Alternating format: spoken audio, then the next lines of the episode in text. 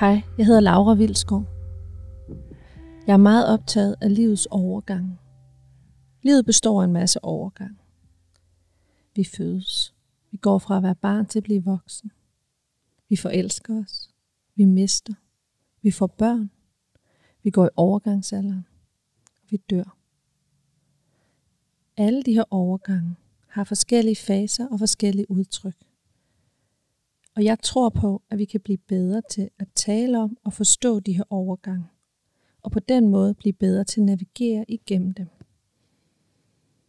Og det er det, som den her podcast, jeg laver, handler om.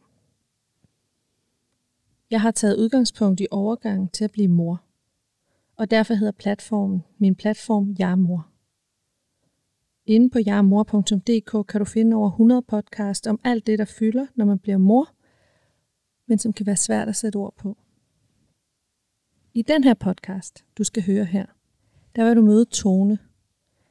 Tone, hun blev mor og mistede sin egen mor i samme uge. I den her podcast, der vil du høre Tone fortælle om, hvordan det var, og hun vil fortælle om sorgen, og hun vil give konkrete fif til, hvordan man kan se på sorgen, og hvordan man kan håndtere sorgen. God fornøjelse.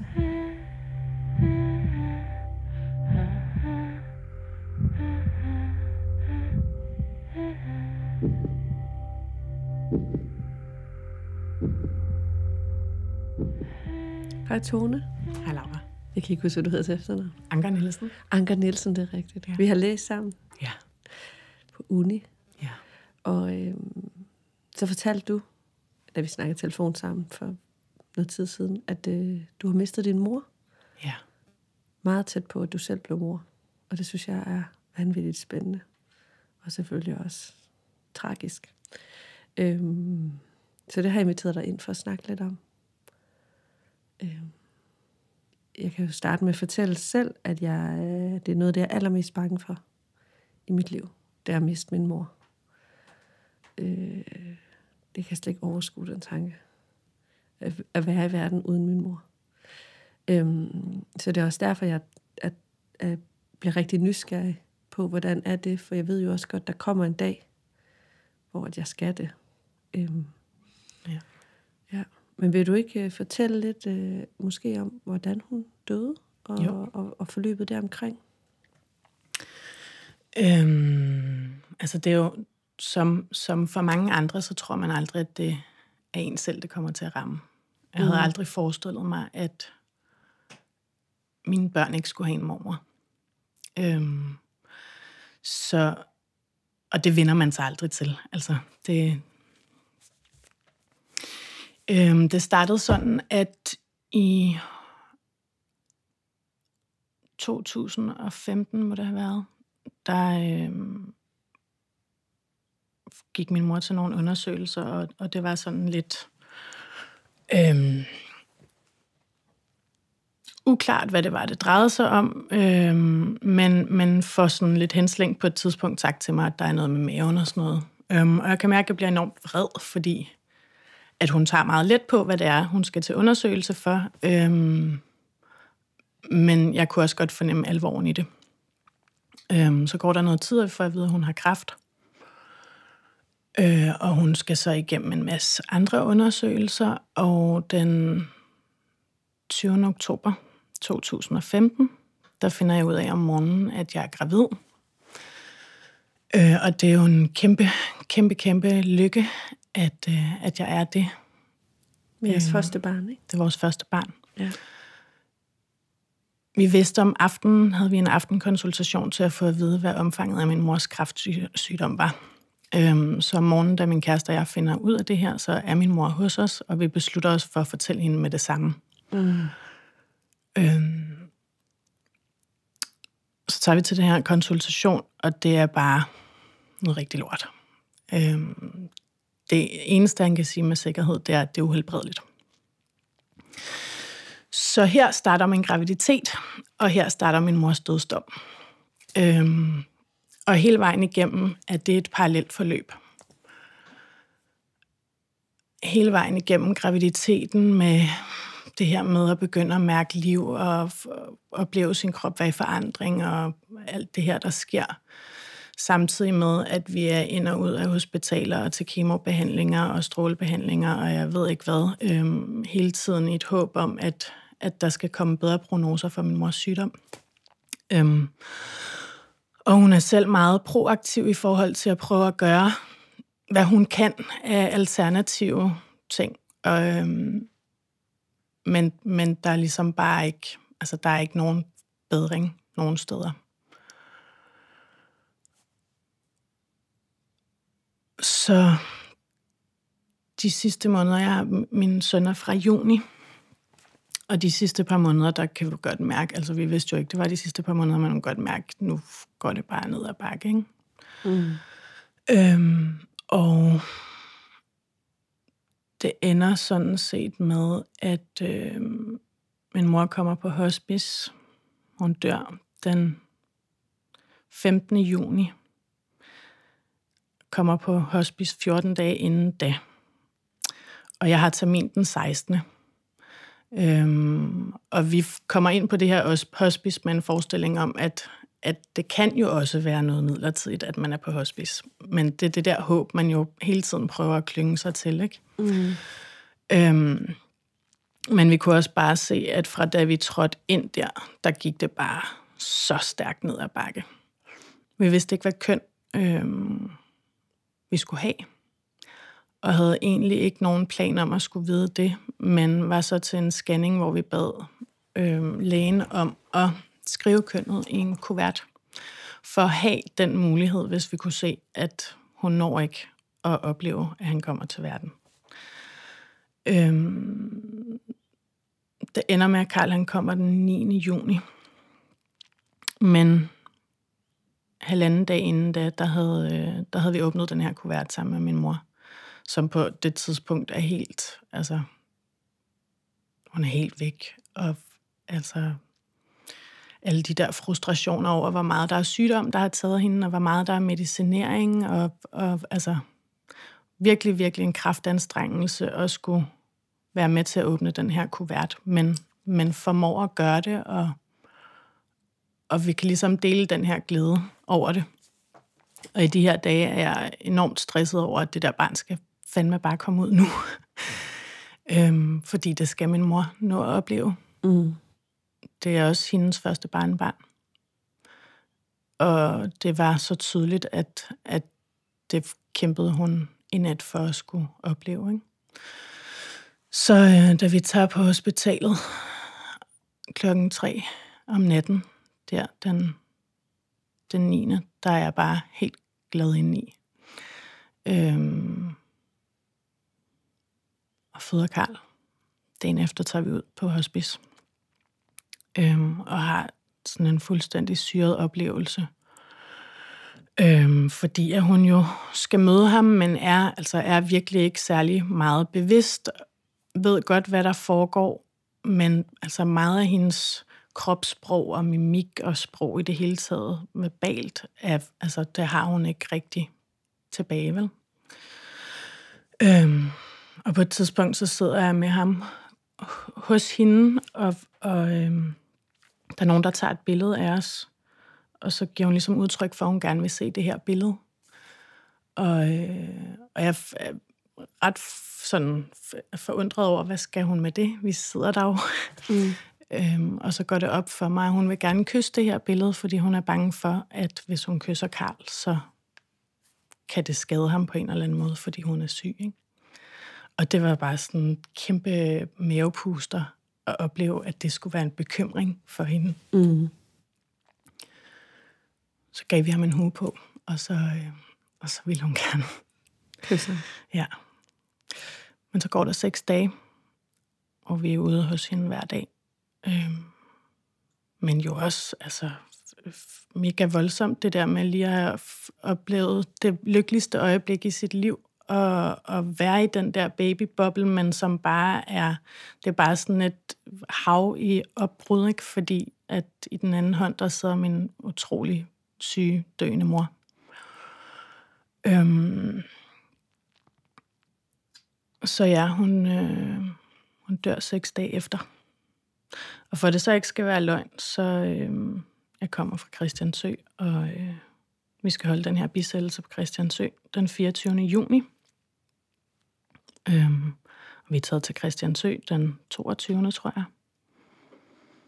Den 23. juni fylder jeg 30. og om morgenen står vi op, og øhm, Karl han er 14 dage gammel. Har ikke fået noget navn endnu. Det kunne vi slet ikke forholde os til. Mm-mm. Han hedder bare unavngiven dreng. øhm, og så er der et eller andet helt galt med ham. Øhm, altså, han bliver sådan blålig og græder først helt hysterisk, og så bliver han helt mæt. Og vi kan se, at han sådan er marmoreret i huden, og kan bare mærke instinktivt, something is wrong. Ja. Så vi går til lægen med ham, øhm, og så kan vi godt mærke, at lægen han er ikke sådan helt tilfreds med, hvad der sker. Og så jeg kan slet ikke til hans hjerterytme. Det går så stærkt, at jeg har ikke talt på det. Så han ringer til Rigshospitalet, og de siger, han er 14 dage, godt, du skal bare have rekvireret en helikopter med det samme. Og der står vi dagen inden min mors bisættelse, og øhm, altså, der, der stopper verden bare ikke. Tænker, hvad fanden foregår der? Altså, Christiansø er rigtig langt væk, men det tager kun 40 minutter at komme fra Christiansø til Rigshospitalets helikopterplatform. Okay. Så vi sætter os op i den her helikopter. Ej, inden da faktisk, så står vi og venter på helikopteren, og, jeg, og min, hjerte, min hjerne, den, altså, den går fuldstændig i hårdknude, jeg tænker, at der må være nogen, der tager pis på mig. Altså, der må være nogen, der laver skjult kamera eller et eller andet. Det kan ikke være rigtigt, det her. Og samtidig så er der sådan et rationale, der siger, at der er ikke nogen, der kan fake et ildbefindende på, på min søn. Altså, det kan jo ikke lade sig gøre. Og det første, der sker, at der er et kamera, der kommer lige hen i hovedet på mig. Og sådan, altså du ved, jeg tænker bare, altså hvad er det? Hvad er det, der sker her? Et kamera? Ja. Og det er så øhm, helikopterpiloterne, som laver dokumentarserie over, hvad det er, deres arbejde går ud på. Så der bliver faktisk filmet. Okay, hvor grænseoverskridende var Fuldstændig, men altså... Jeg kunne ikke engang, jeg kunne ikke engang tage det ind. Altså, jeg kunne ikke engang, øh, jeg kunne ikke engang reagere på det. Det var der bare. Det var ikke vigtigt. Altså, det var virkelig ikke vigtigt. Så ja, 40 minutter afsted til Rigshospitalet, og altså splittet mellem at være blevet fløjet afsted i en helikopter med et lille barn, som fejler et eller andet, vi ikke ved. Øhm, og min mor, som skal bisættes dagen efter, og sådan afskeden med hende her på jorden. Og, og øhm, ja. Hvad sker der så? Så lander vi på riget og bliver modtaget og øhm, får en enormt god behandling, meget, meget forstående læger og sygeplejersker og de får ligesom kigget på Karl og lavet EKG og alle de her ting, de nu skal. Øhm, men udover det, mest observation. Ikke? Øhm, og det ender med, at øh, vi, har, vi får så sat dem ind i hele situationen, og, øh, og så siger lægen, din dreng er stabil, du skal ikke være bange. Og hvis det var min mor, så var jeg taget afsted. Så øhm, vi fejrede fødselsdag på Rigshospitalet med en dreng til observation, og jeg skyndte mig at bestille en, en flybillet til næste morgen. Det er ret bøvlet at komme derover. Mm. Øhm, og, og vi blev tilbudt, at de kunne have nogle sygeplejersker til at tage sig af Karl, mens vi tog til bisættelse. Men det var vi helt enige om, at sådan skulle det ikke være. Kasper skulle selvfølgelig blive der sammen med ham. Mm. Så jeg tog afsted og kommer bare ombord på et fly, hvor der kun er folk, jeg kender, som skal til min mors bisættelse, og som ikke ved, hvad der foregår, og siger, hvad laver du her? Og hvor er din søn henne? Og altså, ja, det var, det var simpelthen så absurd, at man ikke tror, det er muligt, ikke? Mm. Kommer ombord på båden på vej til øen, som bare er fyldt med blomster, og bare blomster overalt. Og kommer afsted til bisættelsen, og er jo sådan halvt til den at, og halvt i røret i København for at høre, hvordan det går derovre og sådan noget. Men det var så meget en rigtig beslutning. Øhm, det var så vigtigt, at jeg var der til at tage den afsked, og det var den smukkeste bisættelse. Og øhm, jeg skulle have været tilbage til København samme dag, men lærerne havde sagt, at hvis vi kom ham i sådan en øhm, beta-blokkerkur og øh, blev en ekstra nat til observation, så kunne Kasper tage ham med over dagen efter. Så det ville være natten til forskel, mm. om jeg kom derover eller de kom over til mig. Ikke? Mm. Så det endte med, at jeg blev derover, og så kom, kom de sammen over. Mm. Og hvad var det så, der var galt med? Man ved det ikke rigtigt. Altså, det er nogle, det er nogle hjerterytmeforstyrrelser, som man ikke umiddelbart kender årsagen til. Øh, og så har han været på en beta-blokkerkur det første år, hvor du ligesom sørger for, at, at rytmen ikke kan gå derop igen. Øhm, og vi har så haft et enkelt tilfælde af det siden, men, men altså, han er blevet gennemtjekket. Det er ikke, fordi han har nogen fejl på hjertet. Okay. Øhm, der er bare nogle mennesker, der, der oplever det. Så typisk vil man se ham igen om fem år, men mere alvorligt burde det heller ikke være. Nej, okay. Heldigvis. Mm. Åh, oh, det er en dramatisk op, øh, fortælling, hva'? Ja. ja, det er lidt dramatisk. Ja, det er virkelig ked af at høre. ja. Og hvad så? Altså, øhm, altså der jeg tror, der er få, der oplever, at det falder så vildt sammen. Ja. Men der er jo rigtig mange, der oplever at blive mor. Ja. Uden at have en mor. Eller miste en mor tæt på, at de selv bliver mor. Ikke? Hvad så med hverdagen, og hvordan, øh, hvordan, hvordan, hvordan var det, at, jeg har 100 spørgsmål, hvordan var det at lande i det? Altså, jeg tænker også, sådan, der har været meget lidt plads til dig. Ja. Det har handlet meget om din mor og om Karl. Øhm.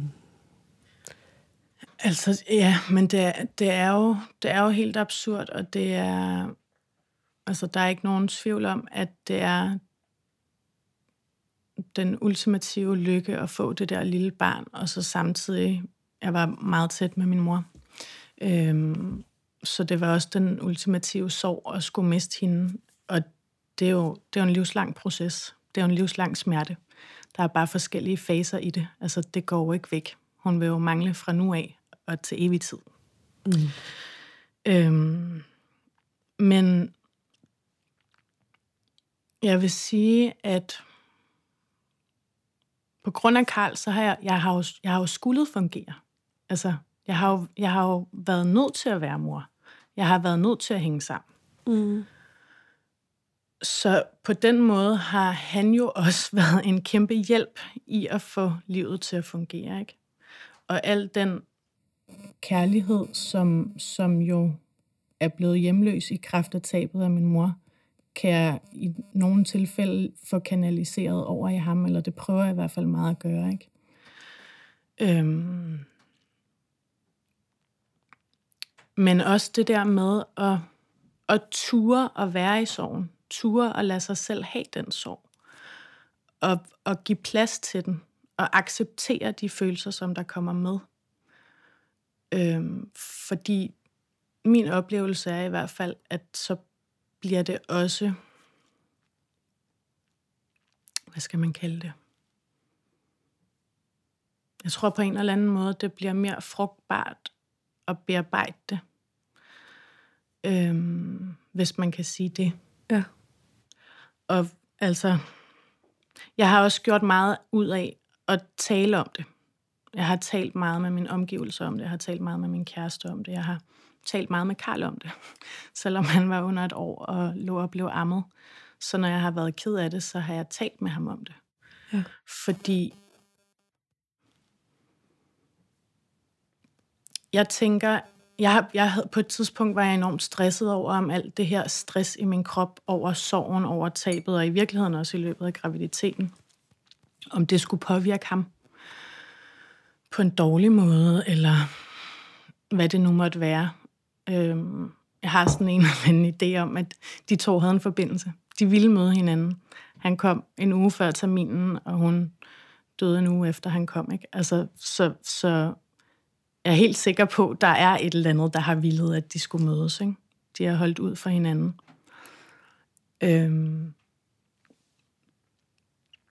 Men det der med at, f- at fortælle ham, når jeg har været ked af det, har jeg, har jeg prøvet at gå til med den der indstilling om, at, at det, jo, det er jo en kærlighed. Sorgen er jo en kærlighed.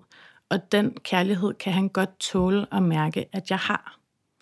Og i virkeligheden har det jo også haft den effekt, at jeg selv er blevet beroliget af det. Ikke?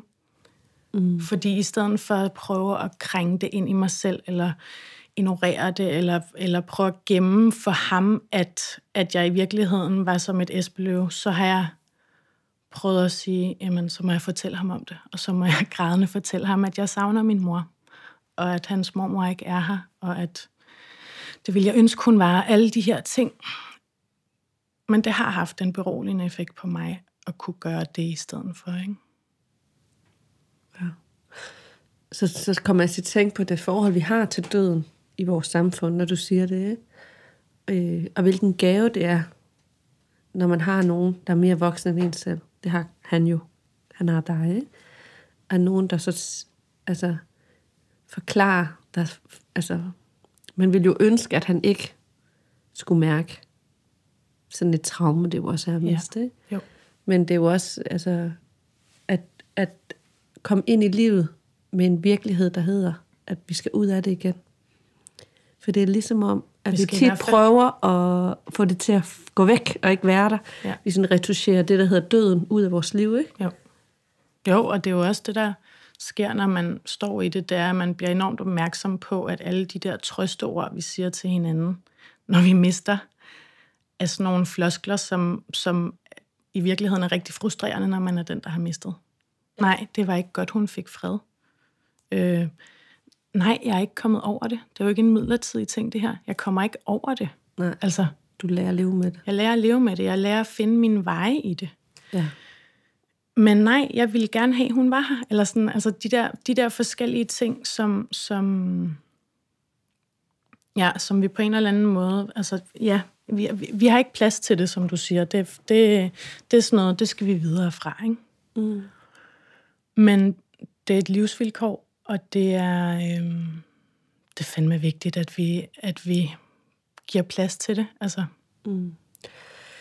Da jeg blev mor, der, øh, der mærkede jeg på en ny måde, både hvor meget min mor elskede mig, og også hvor vigtig min mor var. Hun blev vigtig på en ny måde. ja. Og det, og det gør næsten din hus, historie ubærlig. Øhm,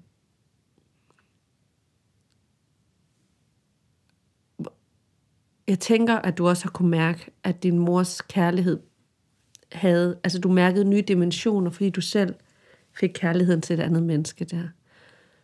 Øhm, Absolut. Men der er også, det er den ene ting. Den anden ting er også, at lige pludselig fra, at du har måske levet et ungdomsliv, hvor du har distanceret sig fra deres kedelige rutiner og deres øh, fastgroethed og sådan noget, så, ble, så ser du dig selv fanget i, at du, har, du bliver nødt til at etablere rutiner. Lige pludselig skal du være den, der etablerer rutiner, og der er en masse færdigheder forbundet med det at lave en familie. Så skal du lære at amme, og så skal du lære øh, at putte dit barn. Og så lige pludselig bliver det vildt vigtigt at høre, hvordan din mor etablerede de rutiner. Altså, der er en masse færdighed. Mor, hvordan gjorde du, da du fik mig til at falde til ro? Hvordan? Både, både fordi du gør et eller andet intuitivt, og måske du gør det, fordi din mor har gjort det ved dig, men også fordi det er en kæmpe opgave. Og, og den vidensbank, den er umiddelbar. Hvis du har et godt forhold til din mor, så er det jo der, du går hen, ikke? Min næse løber helt vildt, det er jeg græder. men, men øhm, øh, det, det er jo et vakuum, forestiller jeg mig. Jeg kan jo kun forestille mig det her. Øh, hvad har du gjort med det? Hvordan, hvordan har du været i det? Der er ikke nogen tvivl om, at, øhm, at ja, en af de største sorger er det her med, at den, den, øh, altså den indsigt, jeg har fået, den åbenbaring, der ligesom er kommet af lige pludselig selv at stå i de der morsko og forstå, hvad er det for nogle følelser, der opstår, hvad er det for, nogle, hvad er det for en sindssyg kærlighed, der kommer, hvor kommer alle de der bekymringer fra, hvor kommer øh, behovet for, at man skal gøre ting på en måde, eller ikke på en anden måde, eller man, altså, øh, det, det er en kæmpe sorg, at jeg ikke kan dele med hende, at jeg forstår hende meget mere nu. Ja. Øhm, det er en kæmpe sorg, at jeg ikke på en eller anden måde kan få lov til at anerkende den kærlighed, som jeg ved, at hun har haft. Ikke? Fordi ja. jeg forstår, hvad det er for en kærlighed. Øhm, så, så det fylder rigtig meget. At, at øh, også, også fordi, at jeg brugte hende så meget. Jeg snakkede meget med hende.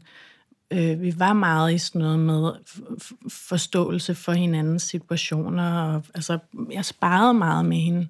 Så, så det er et meget, meget tydeligt mangel. Øhm,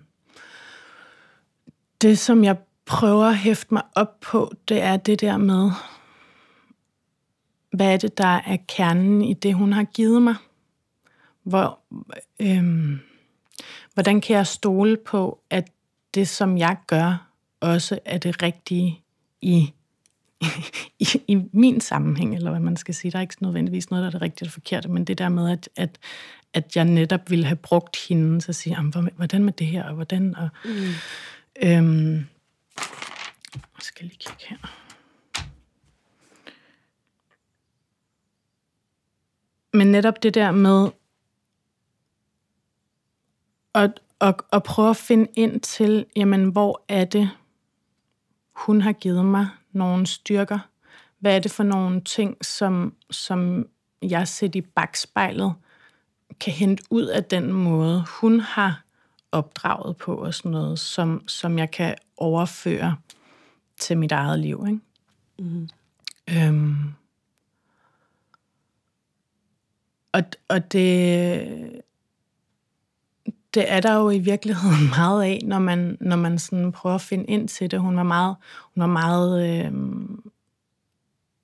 hun var meget naturlig i det der med at være i sin krop og sådan noget. Ikke? Altså alt sådan noget med, jeg har også haft en fantastisk graviditet. Jeg synes, det var øh, fantastisk at være i det. Det var fantastisk at mærke nye ting, som mærkedes, som føltes fuldstændig naturligt. Der var ikke noget, der var mærkeligt. Altså, der var ikke, jeg havde ikke den der alienated øh, følelse, mm. fordi det var, det var helt naturligt, det der mm. spark og sådan noget. Ikke? Mm. Øhm, jeg synes, det var fantastisk at føde. Jeg følte mig som det stærkeste i hele verden. Ikke? Mit krop blev et powerhouse, og bare uh, derudad. Ikke? Og, og i virkeligheden, så er der nok meget af det der, som også kommer af, at, at hun har altid snakket om det forhold til sin krop og til at op og, og føde og sådan noget, som jamen det, det er noget af det mest naturlige, vi kan gøre. Eller amningen er det mest naturlige. Alle de der ting, som sådan, altså, som der har været en kæmpe ro i, i den måde, hun har talt om det på, som, som jeg kan mærke, at jeg i hvert fald kan hente frem. Ikke? Fedt. Ja. Jeg tænker også, det må være lidt skizofrent at være i så meget sorg og være så meget glæde. Altså sådan, det er jo ikke, fordi det kun er glæde at få et barn. Det er jo også frustrerende og svært. Og, øhm, har du for nogle, nogle gange fået dårlig samvittighed over, over det? Placerer jeg lige. Sådan. Det altså, lyder jeg egentlig som dårlig... om, at du, sådan, altså, du har været god til at tillade dig selv at have de forskellige, altså være glad og være ked af det. Og... Jeg er i hvert fald blevet meget opmærksom på, at det er afsindig vigtigt. Og, og som du siger, altså det, det er jo svært, men du kan, ikke rive, du kan ikke øh, rive en dag ud af kalenderen, hvor du ligger der i første stilling og er ked af det, vel? Altså, det kan ikke, det kan ikke du. Mm. Øhm, så, så jeg har også fundet ud af, at det er vildt vigtigt at tage de der frirum. Tag dig den tid, hvor du kan tænke på din mor, til din mor, om din mor. Øhm, og, og altså, om det så er noget med at gå en tur i naturen, eller om det er noget med at skrive. Jeg har, jeg har skrevet en del til min mor. Øhm, om det er noget med at høre noget musik, om det er noget med at drikke nogle glas rødvin, eller sådan. Altså det der med at tage de der rum, hvor du tillader dig at fokusere på det, fordi det forsvinder i det daglige. Ikke? Og det er jo også en del af den der soveproces. På et tidspunkt, så bliver man mega bange for, at man glemmer hende. At hun forsvinder. Fordi at der ikke er plads i det der hektiske hverdagsliv. Ikke? Jeg har nogle gange oplevet, at der er nogen, der er kommet hen og fortalt mig, at ej, Tone, jeg, jeg, jeg drømte sådan og sådan om din mor, eller jeg har gjort sådan og sådan, for det lovede jeg engang din mor, eller jeg gjorde det her og det her, og så kom jeg til at tænke på din mor, og så siger de undskyld. Og jeg er bare sådan, du skal da ikke sige undskyld. Altså, det er undskyld så dejligt. For hvad? Jamen, for, for en, på en eller anden måde at have, have, det virker som om det er det der med at have nogle, nogle øh, følelsesladede aktier i noget, som i, i en person, som jo er tættere på mig. Ikke? Men jeg bliver glad, fordi hver gang der er nogen, der har drømt om min mor, eller gjort noget, fordi det har de engang lovet hende, så er hun her stadigvæk i, i vores tanker, og i vores minder, og i vores erindringer, og i, i den måde, vi, vi interagerer på. Ikke? Mm. Øhm, så, så det synes jeg er, er øh, kun en gave, når, når folk har det sådan. Mm. Øhm, men det er jo også det her med, altså, jeg har på et tidspunkt skrevet min bog, at, at sorgen den er lidt ligesom fysne på en vinterdag. Ikke? Altså tiden den flyver let, men hastigt afsted, og der er alt det her, der, der bare sådan driver, driver ud i hverdagen. Og, ja, og så lige pludselig så kommer der en kastevind, og bare altså, vivler det hele op. Men det er jo momentant. Mm. Men du bliver også nødt til at give dig selv lov til at have de der vinduer, ikke?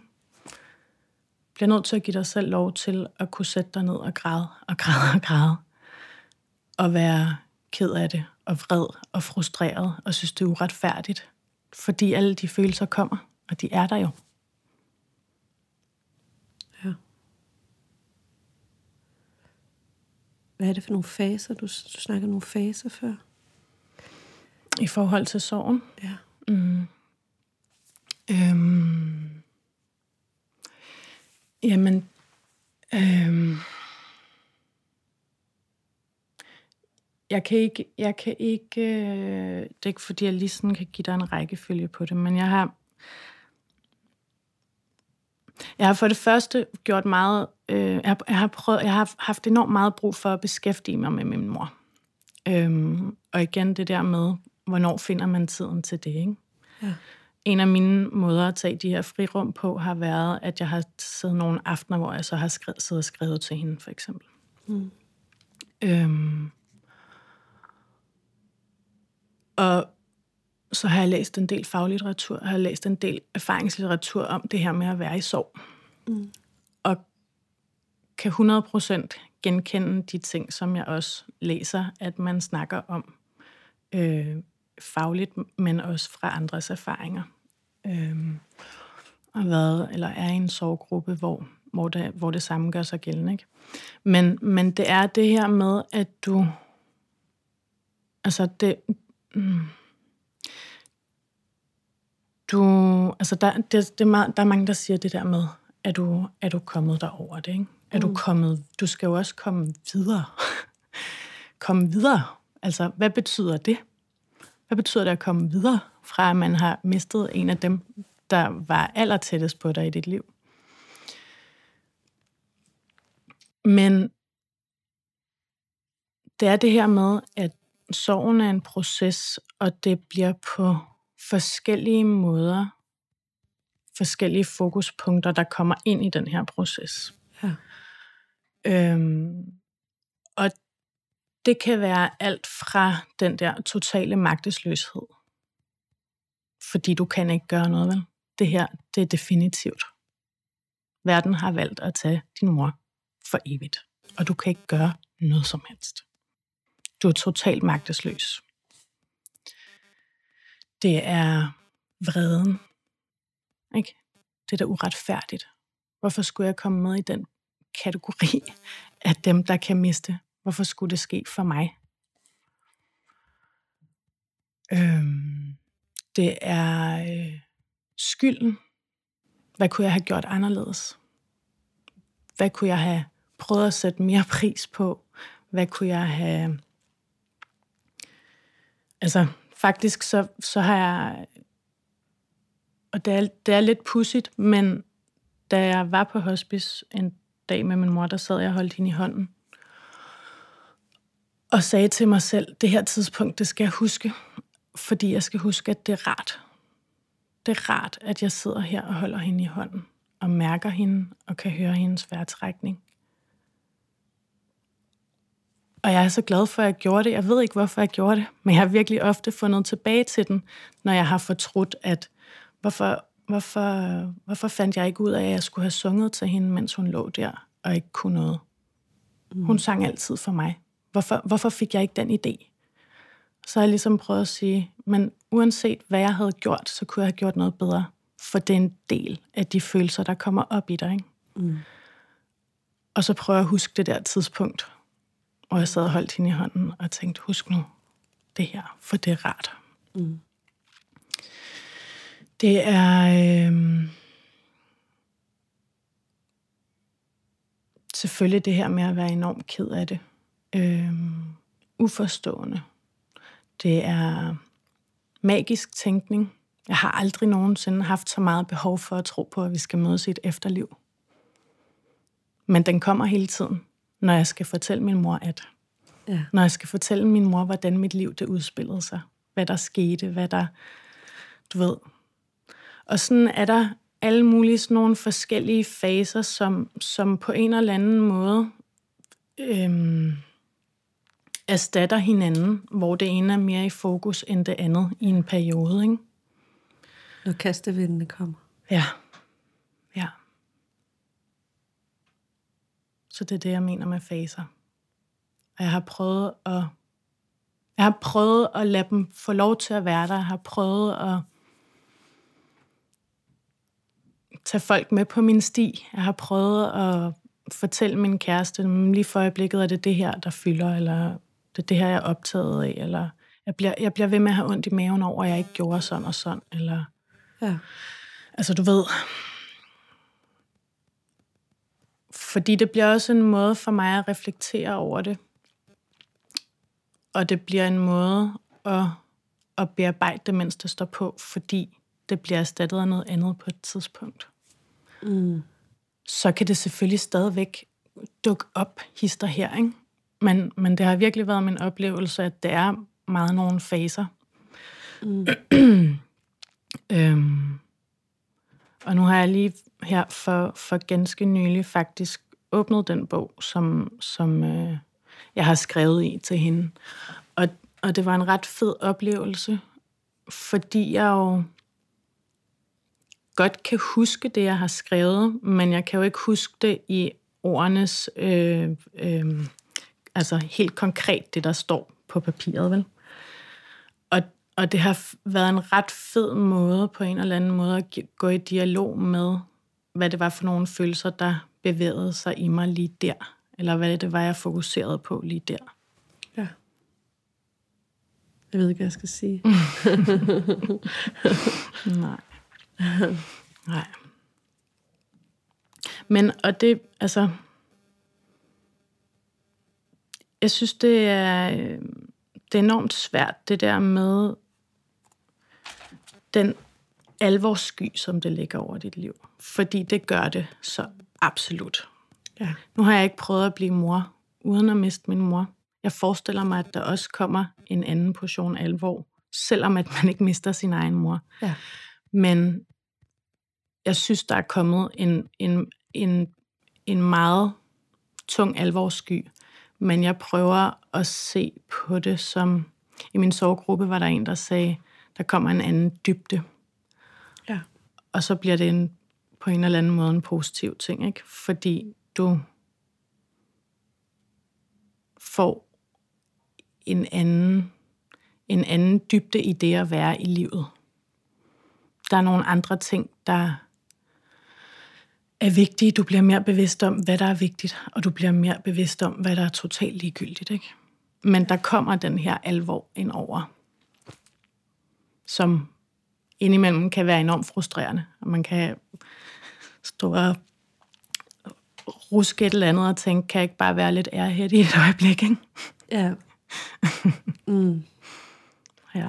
Det kan jeg i hvert fald godt føle fra at være bare blevet mor. At den alvorssky, at den også... Den er på... Det er jo et livsvilkår. Det er det. At vi, vi altså jeg plejer at kalde det, at vi bliver mere voksne. Ja. Det, det er et nyt level Ja. i voksenhed. Ja. Øh, Både med det gode og det dårlige. Ja. Men og, og så kan man sige, der kommer måske den der ekstra hage på, at altså, jeg har stadigvæk min far, og jeg elsker min far meget højt. Men det er den ultimative kærlighed fra min mor, jeg har mistet. Jeg er ikke længere under hendes vinge, vel?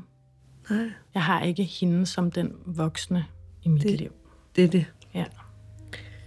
Du har lige taget to af de store på samme tid. Ja. Tusind tak, fordi du delte, Tone. Selv tak. Var virkelig rørende og dejligt at høre.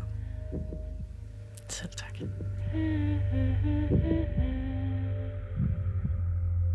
Er du mor, og har du lyst til at blive bedre til at tage vare på dig selv og tage pauser, hvor du kan arbejde med dine følelser, om det er sorg, udmattethed, glæde, øhm, usikkerhed eller hvad det kan være. Og er du mor og savner et fællesskab og nogle måske andre voksne kvinder at læne dig op af, så har jeg lavet et seks ugers mentorforløb, som starter om ikke så længe, for kvinder på barsel, som ønsker at få en bedre barsel, hvor de får mere plads til sig selv, lærer at sige til og fra, og får mere overskud i hverdagen. Jeg har kaldt forløbet Barselsrevolution, og det er fordi, jeg mener, at vi skal revolutionere måden, vi støtter kvinder på igennem barslen. Der er alt for meget misforstået hensyn, misforstået hjælp og alt for meget ensomhed blandt kvinder på barsel. Så er du på barsel, og har du lyst til, eller har du en fornemmelse af, at den her barsel, den kunne bare være bedre. Du kan bare ikke lige finde ud af, hvad det er, der skal til, for at du får det mere overskud, og får det mere selvkærlighed og ro ind i hverdagen. Så er det her måske noget for dig. Jeg har øh, lagt et link nedenunder podcasten her, hvor du kan gå ind og læse meget mere om det. Og øhm, er du i tvivl, er det her noget for mig, eller er det ikke noget for mig? Har jeg tid til det? Hvad, øhm, hvad er det egentlig, man får? Så øh, kan du blive ringet op af mig eller min kollega, jordmor Sasha Ortheim. Og øh, så kan vi t- vil vi tage en out, afklarende samtale med dig om, øh, om, om det her forløb vil være noget for dig og kunne give dig det, du ønsker og har brug for, for at du får den bedst mulige barsel til dig selv, til din familie, til dine børn.